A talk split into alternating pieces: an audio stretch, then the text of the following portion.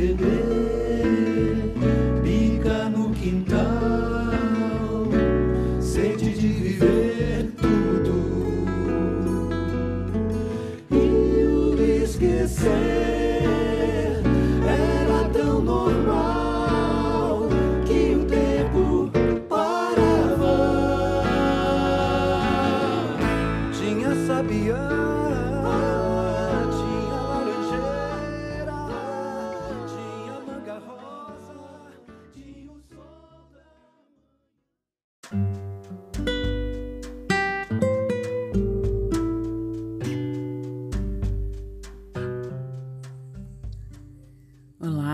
Todas e todos, sou Iana Ferreira, psicóloga e coordenadora da Entretexto.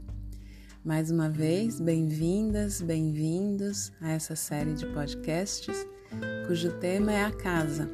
A casa em sua expressão mais sutil, a casa simbólica, uma forma de existir da casa que não se limita e não nos limita às paredes de uma construção tão importante, não é? Nesse momento em que temos uma sensação de confinamento estando em casa, em que identificamos a casa como esse lugar que rouba a nossa liberdade diante daí da quarentena que ainda se estende, ainda vai indefinidamente por algum tempo. Então, essa série de podcasts tem por objetivo, nessa condição, nos convidar a viver ou até descobrir uma outra relação com as nossas casas. Uma relação mais positiva, mais confortável, despertando um olhar para aspectos das casas que eventualmente a gente até desconhece. Sem dúvida, essa condição que estamos todos atravessando, né, de obrigatoriamente ainda estarmos muito mais em casa, de não termos a mesma liberdade de sair e voltar como a gente fazia antes, isso traz bastante cansaço. Isso também exige de nós a construção de novos hábitos, o que em geral não é algo muito fácil. Já falamos um pouco disso aqui. Né? Quantos protocolos novos e cuidados a seguir, quantas adaptações na própria casa precisam ser feitas, ainda estão sendo feitas e experimentadas, não é? No entanto, é importante também dizer que muitas pessoas têm tido experiências positivas diante das dificuldades desse momento e das mudanças que ele trouxe e vem trazendo. Especialmente, este momento também pode ser uma oportunidade de entrar em, contato, redescobrir, explorar aspectos da nossa vida, do uso que fazemos do nosso tempo, por exemplo. É o que muita gente tem contado como algo positivo. O uso que fazemos do nosso espaço, enfim, de tudo aquilo que está tão próximo de nós, da nossa própria intimidade, né? voltar a re nos reconectar com isso, descobrir e explorar novas formas de viver esta intimidade, esta proximidade, esta interioridade, o nosso próprio tempo, o nosso espaço, enfim, coisas que são tão definidoras da nossa vida, né? E que eventualmente aquela vida mais voltada para fora, como a gente tinha antes, deixa em segundo plano essas preocupações, essas atenções, né? Deixa fora de foco. E às vezes, o que é mais sério, gera até mesmo uma perda de conexão. Vamos fazendo assim porque as demandas externas é, vão nos impondo um ritmo ou um estilo de vida que não, não é exatamente aquilo que nos atende, né? Então, isso também tem aparecido nessa experiência da quarentena, oportunidades, não é? Oportunidades de olhar de um jeito novo. E vamos, estamos aqui explorando esse aspecto, né? E para começar essa viagem desse podcast, essa aventura para dentro, para dentro de nós mesmas, nós mesmos, em direção a tudo isso que é tão mais próximo, mais íntimo, para dentro das nossas casas, é esse podcast que tem como tema justamente estabelecer uma relação entre esta vivência da interioridade do espaço como a vivência do nosso mundo interno, psíquico, anímico, né? eu penso que a melhor coisa para começar essa aventura é começar justamente olhando o começo, não é? Olhar lá para o começo dessa experiência humana com os rudimentos do que viriam ser as casas depois. Né? Pensar como foram os primeiros abrigos, como era a busca desse lugar no interior do qual é, se buscava então boas condições, condições adequadas de segurança e para que a vida transcorresse e depois como tudo isso evoluiu e qual a relação desse início com o que nós temos hoje também. Né?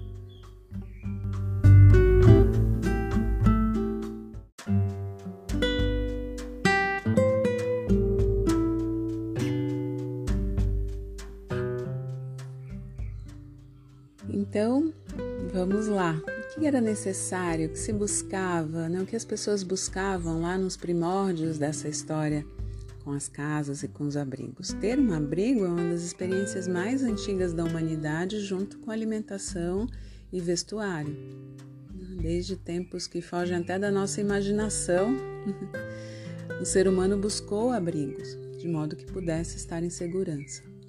E dessa forma, então, era necessário delimitar os espaços, adequá-los às suas necessidades, de forma a garantir uma sobrevivência e, minimamente, nesses primeiros momentos, o que se buscava era basicamente controlar os efeitos dos eventos ambientais.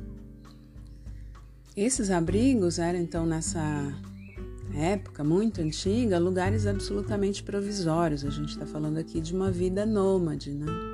Então, os abrigos eram encontrados muitas vezes de forma imprevisível, ao acaso, e também eram deixados sem nenhum planejamento, quando simplesmente as necessidades conduziam a outros locais.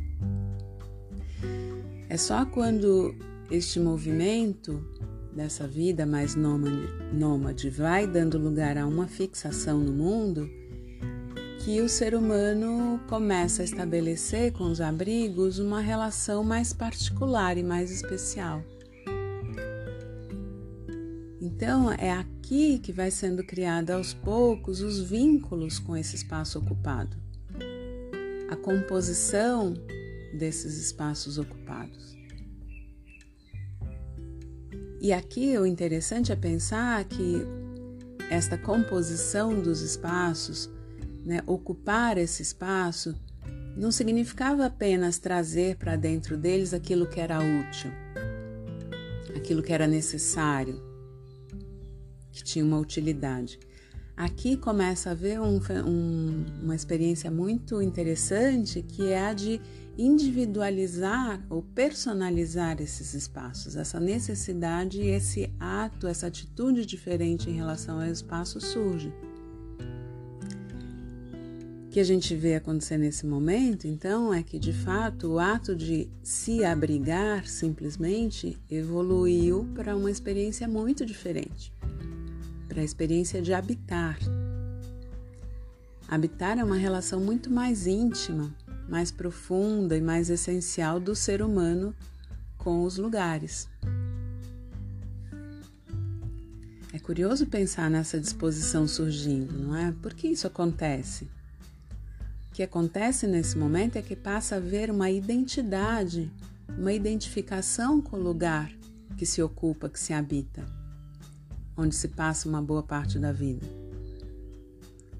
Né? O ser humano, a consciência do ser humano que transita para um lugar de maior identidade com ela mesma, passa a estabelecer com os seus locais esta relação de também haver aí uma identidade, uma composição em que, no fundo, que isso mostra que algo do ser que acontece internamente no ser transborda para esses lugares, para o lugar onde se está, para o lugar onde se vive, né, através desse vínculo criado. Né? Bonito de pensar isso. Né? Os abrigos, então, se tornam é, cabanas, depois vão se transformar em casas, lugares agora destinados a serem refúgio e proteção, mas não só.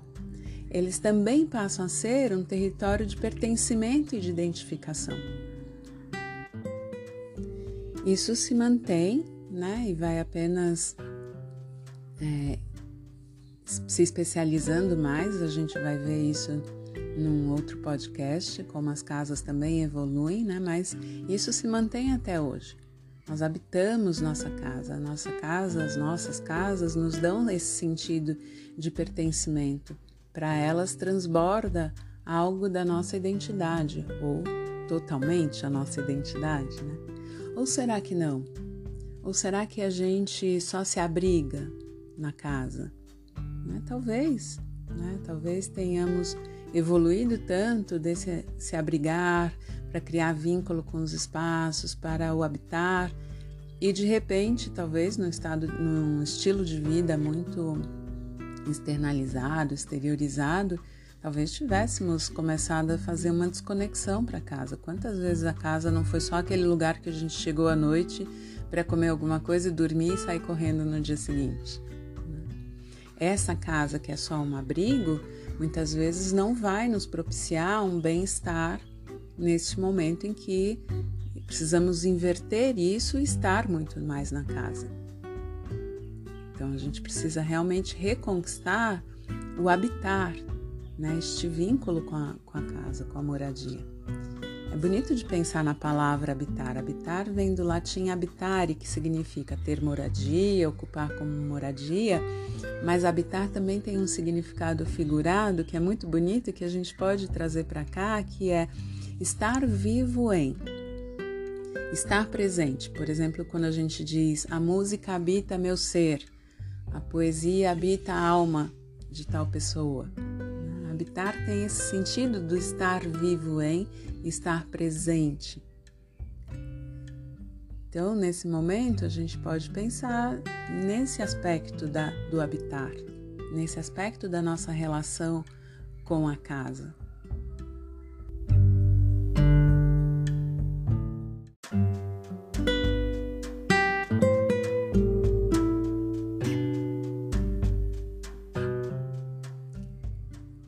E aí, para irmos avançando nessa nossa viagem, nessa nossa aventura, pelas casas e por essa história dessa evolução do, da nossa relação, do nosso vínculo com os espaços, tem um, um outro aspecto muito interessante para trazer. Tudo indica que foi o fogo que motivou, então, depois passada essa fase dos abrigos, a construção das primeiras cabanas e casas que então começaram a ser erguidas justamente com a função de abrigar o fogo no seu centro.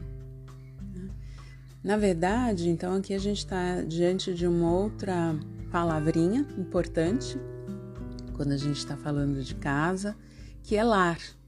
Lar significa justamente a pedra ou local da habitação onde se acendia o lume, o fogo, e ela deu também origem depois a uma outra palavra que também reúne os significados de fogo e casa, que é lareira. Quem ouviu o segundo podcast deve lembrar que a Laura falou da deusa grega Este. Toda cidade grega tinha uma lareira comunal, onde um fogo público era sempre mantido e onde Este era reverenciada. Ela também era venerada dentro do, dos templos, no centro dos templos, no centro das casas onde se mantinha então permanentemente esse fogo, um fogo aceso em sua homenagem. O lugar deste fogo na casa, essa espécie de lareira, era reverenciado e muito bem cuidado. Era um lugar muito especial. E ao redor dele, então, a família se reunia para preparar o alimento, para buscar calor, iluminação. De fato, todas as atividades, tivessem elas um caráter prático ou mais simbólico, aconteciam ao redor do fogo. E é justamente a presença de Estia que é responsável por tornar uma casa ou um templo algo mais do que uma simples construção. É com ela que a construção concreta, né, de tijolos e etc., pode se transformar então em um ambiente psíquico, ganha alma, identidade, vida. É com a presença de Estia que surge a experiência do lar, de lar. Então a gente pode pensar que, embora esta não seja parte da nossa cultura, aqui, né, especificamente, é, isso pode ser vivido e é vivido e se manifesta de outras formas, né? E que quando invocamos essa força semelhante, né, é que acendemos simbolicamente esse fogo em nossas casas e com isso trazemos calor, iluminação, alimento e afeto. Então é só daí que as nossas casas ascendem a essa condição de serem espaços com vida, espaços então que são habitados. Isso é muito fácil da gente perceber quando a gente entra num, num lugar que ainda que está vazio, que não está ocupado, a frieza desse espaço, né? Quando a gente muda de casa e aí aos poucos é que isso vai, essa vida vai se estabelecendo, né? E aos poucos, trazendo esse calor e este afeto para as nossas casas, é que vamos aos poucos para essa nova casa, é que aos poucos passamos a habitá-la. Essa é uma construção de vínculo importante e importante da gente pensar nesse momento. Né? Que vínculos temos com o espaço que habitamos. Nesse ponto, a gente está diante de algo bastante importante e aqui vou fazer uma relação entre diferentes é, aspectos do macro ao microcosmos para a gente entender e ficar com isso bem presente da centralidade do fogo, né, dando vida e unificando uma experiência que é a gente pode pensar que da mesma forma que as primeiras casas então abrigaram o fogo no seu centro, né, assim também o nosso planeta tem um núcleo de fogo. Né? E também o sistema planetário onde vivemos né, tem como centro o Sol. E indo na outra direção, em direção ao micro, nosso corpo tem um centro de calor, né? Pode ser pensado no coração ou no chakra do plexo solar. E nosso eu, nossa personalidade. Né? Tudo isso para dizer e também voltar a atenção, porque talvez seja algo bastante essencial para esse momento e para reconduzir-nos a um conforto de estarmos em casa, qual é o centro da nossa casa? Existe esse centro com este calor, este afeto, essas características né, deste fogo vivificante? Isso foi sendo cuidado, está sendo cuidado, é mantido, aquece, traz essas é, satisfação dessas necessidades de vínculo e de abrigo e de interioridade que, que precisamos.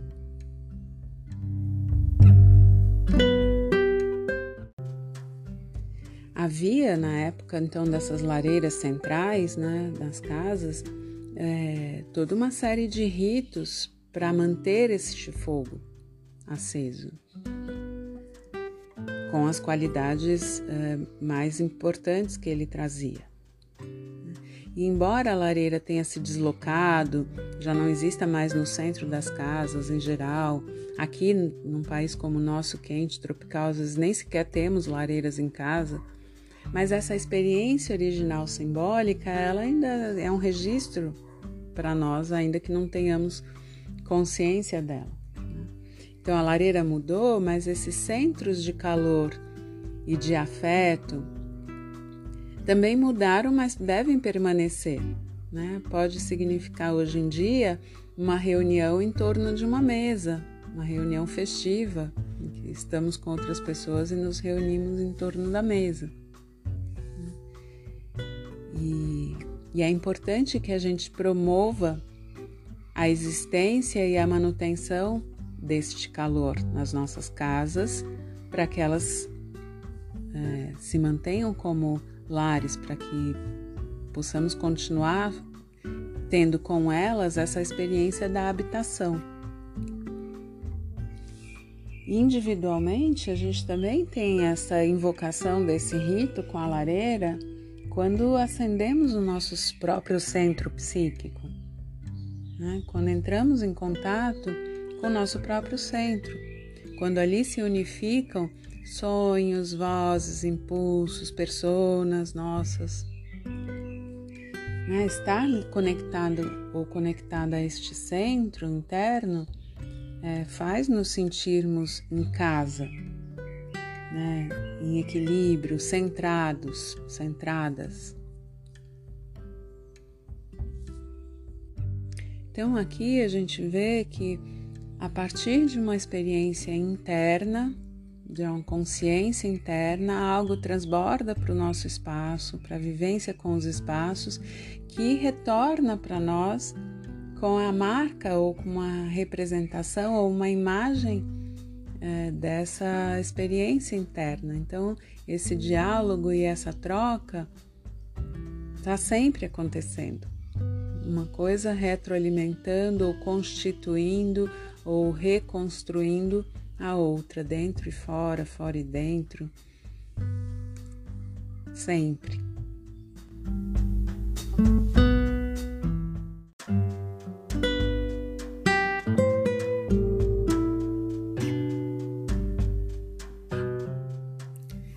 Então, já indo nos encaminhando mais para o final desse podcast, é, parece que chegamos num ponto bem central, que é justamente o centro. Como está a relação com o nosso centro, né? com o nosso espaço interno, que evoca esse sentido de um centro, ou não estamos centrados, ou estamos muito voltados para fora, com diversos centros externos nos puxando, mas que eventualmente não estão numa comunicação real com aquilo que é mais próprio da gente, né, que vive animicamente em nós. E aí, então, para a gente pensar um pouco mais sobre isso, eu queria é, trazer aqui então uma outra reflexão que é a gente pode perceber com facilidade o quanto é, justamente esse espaço habitado, né, a nossa casa, ela revela um tanto de nós. Né? Ela é um retrato muito autêntico e fiel de nós mesmas, nós mesmos. Né? Se as roupas, o jeito de falar, de nos expressar, os gestos, ou até o jeito como a gente prepara um, um chá, um café, ou escreve revela tanto de nós, a casa, obviamente, faz isso com maestria. Né? De forma consciente ou não, colocamos as nossas características na casa, nos seus objetos. Seja no mobiliário, nos livros, nos artesanatos ou na ausência desses elementos, na composição das cores, na iluminação, na ventilação mais, o quanto a casa tem de objetos, ou quanto tem de mais espaço, ela é mais aberta, ela é mais fechada. Tudo isso fala de nós. Eu imagino que seja fácil a gente reconhecer isso, pelo menos quando a gente visita alguém e fala: Nossa, a casa de, de Fulano é a cara dele ou dela. Não é? E então, apesar disso, o que é curioso é que o espaço acaba sendo tratado, se a gente for olhar bem, como algo fixo, morto. Em contraposição, e esse é o ponto que eu queria trazer agora, ao tempo. O tempo é tomado, ao menos no nosso estilo de vida atual, como muito significativo, como vívido, como fecundo. Hoje, contemporaneamente, temos uma perspectiva muito privilegiada do tempo em detrimento da perspectiva que temos dos, espaços. Para entender isso, vejam como é bem comum que a vida seja organizada privilegiando o eixo temporal. O que, que significa isso? privilegiando as agendas, os compromissos, os eventos, os horários que nós temos e marcamos. Isso está constantemente em foco. O espaço, o que, que ele é? Nada mais é do que uma mera distância vazia que precisa ser percorrida eventualmente e vencida para alcançarmos objetivos. Como transitamos pela cidade? Dessa forma, né? Muito, é, muito desconectados ou dormindo para os espaços que percorremos mirando e focando exclusivamente num compromisso, no horário de chegada, no que vamos fazer. Né? Então, a experiência nossa como indivíduos contemporâneos é que cada vez mais o espaço é só um espaço virtual, que existe apenas de passagem. Negamos a experiência do lugar, em última instância, negamos até a nossa própria corporeidade, que está totalmente relacionada com o fenômeno do espaço, né? Como lugar, esse lugar de experiências, de mudança, de transformação, onde tudo é muito mais vívido. Até na psicologia, em geral, priorizamos mais a história de vida das pessoas, muito mais do que sua relação com o espaço, com o mundo e o papel fundamental que essas coisas desempenharam na vida e no desenvolvimento. E por conta disso, o que acaba se tornando mais dramático é que temos uma necessidade, muitas vezes até obsessiva nos dias de hoje, de ocupar e de preencher o tempo. E como o tempo tem esse caráter mais sutil, mais abstrato, isso pode realmente é, nos puxar para uma experiência muito sem limites ao passo que o espaço nos dá presença, nos dá contorno. É no espaço que acontece de fato a própria vida. Bachelard, que é um filósofo fenomenológico e que tem um, um olhar muito especial e vários livros escritos sobre o espaço, ele diz que, que o, o ser humano é constituído é, a subjetividade ela não pode ser isola, isolada do espaço. É no contexto espacial em que a nossa subjetividade é desenvolvida.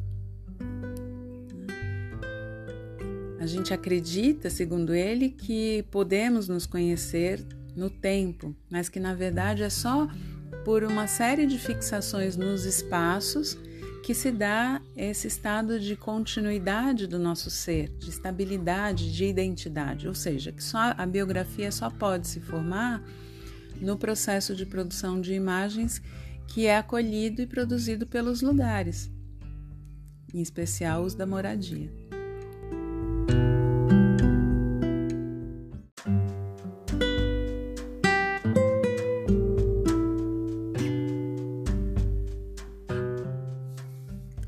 Ainda citando Bachelard, ele diz que a casa se torna a topografia do nosso ser mais íntimo. Que nós nos unificamos nessa experiência da casa, que ela é uma das maiores forças de integração para o ser humano. Bonito pensar nisso e talvez fique aqui o convite né, desse podcast de podermos nos conectar com essa magia que existe na experiência da casa, com essa força tão especial que a casa nos traz, com essa qualidade tão especial que nos humaniza tanto, né, que é podermos ter essa experiência do habitar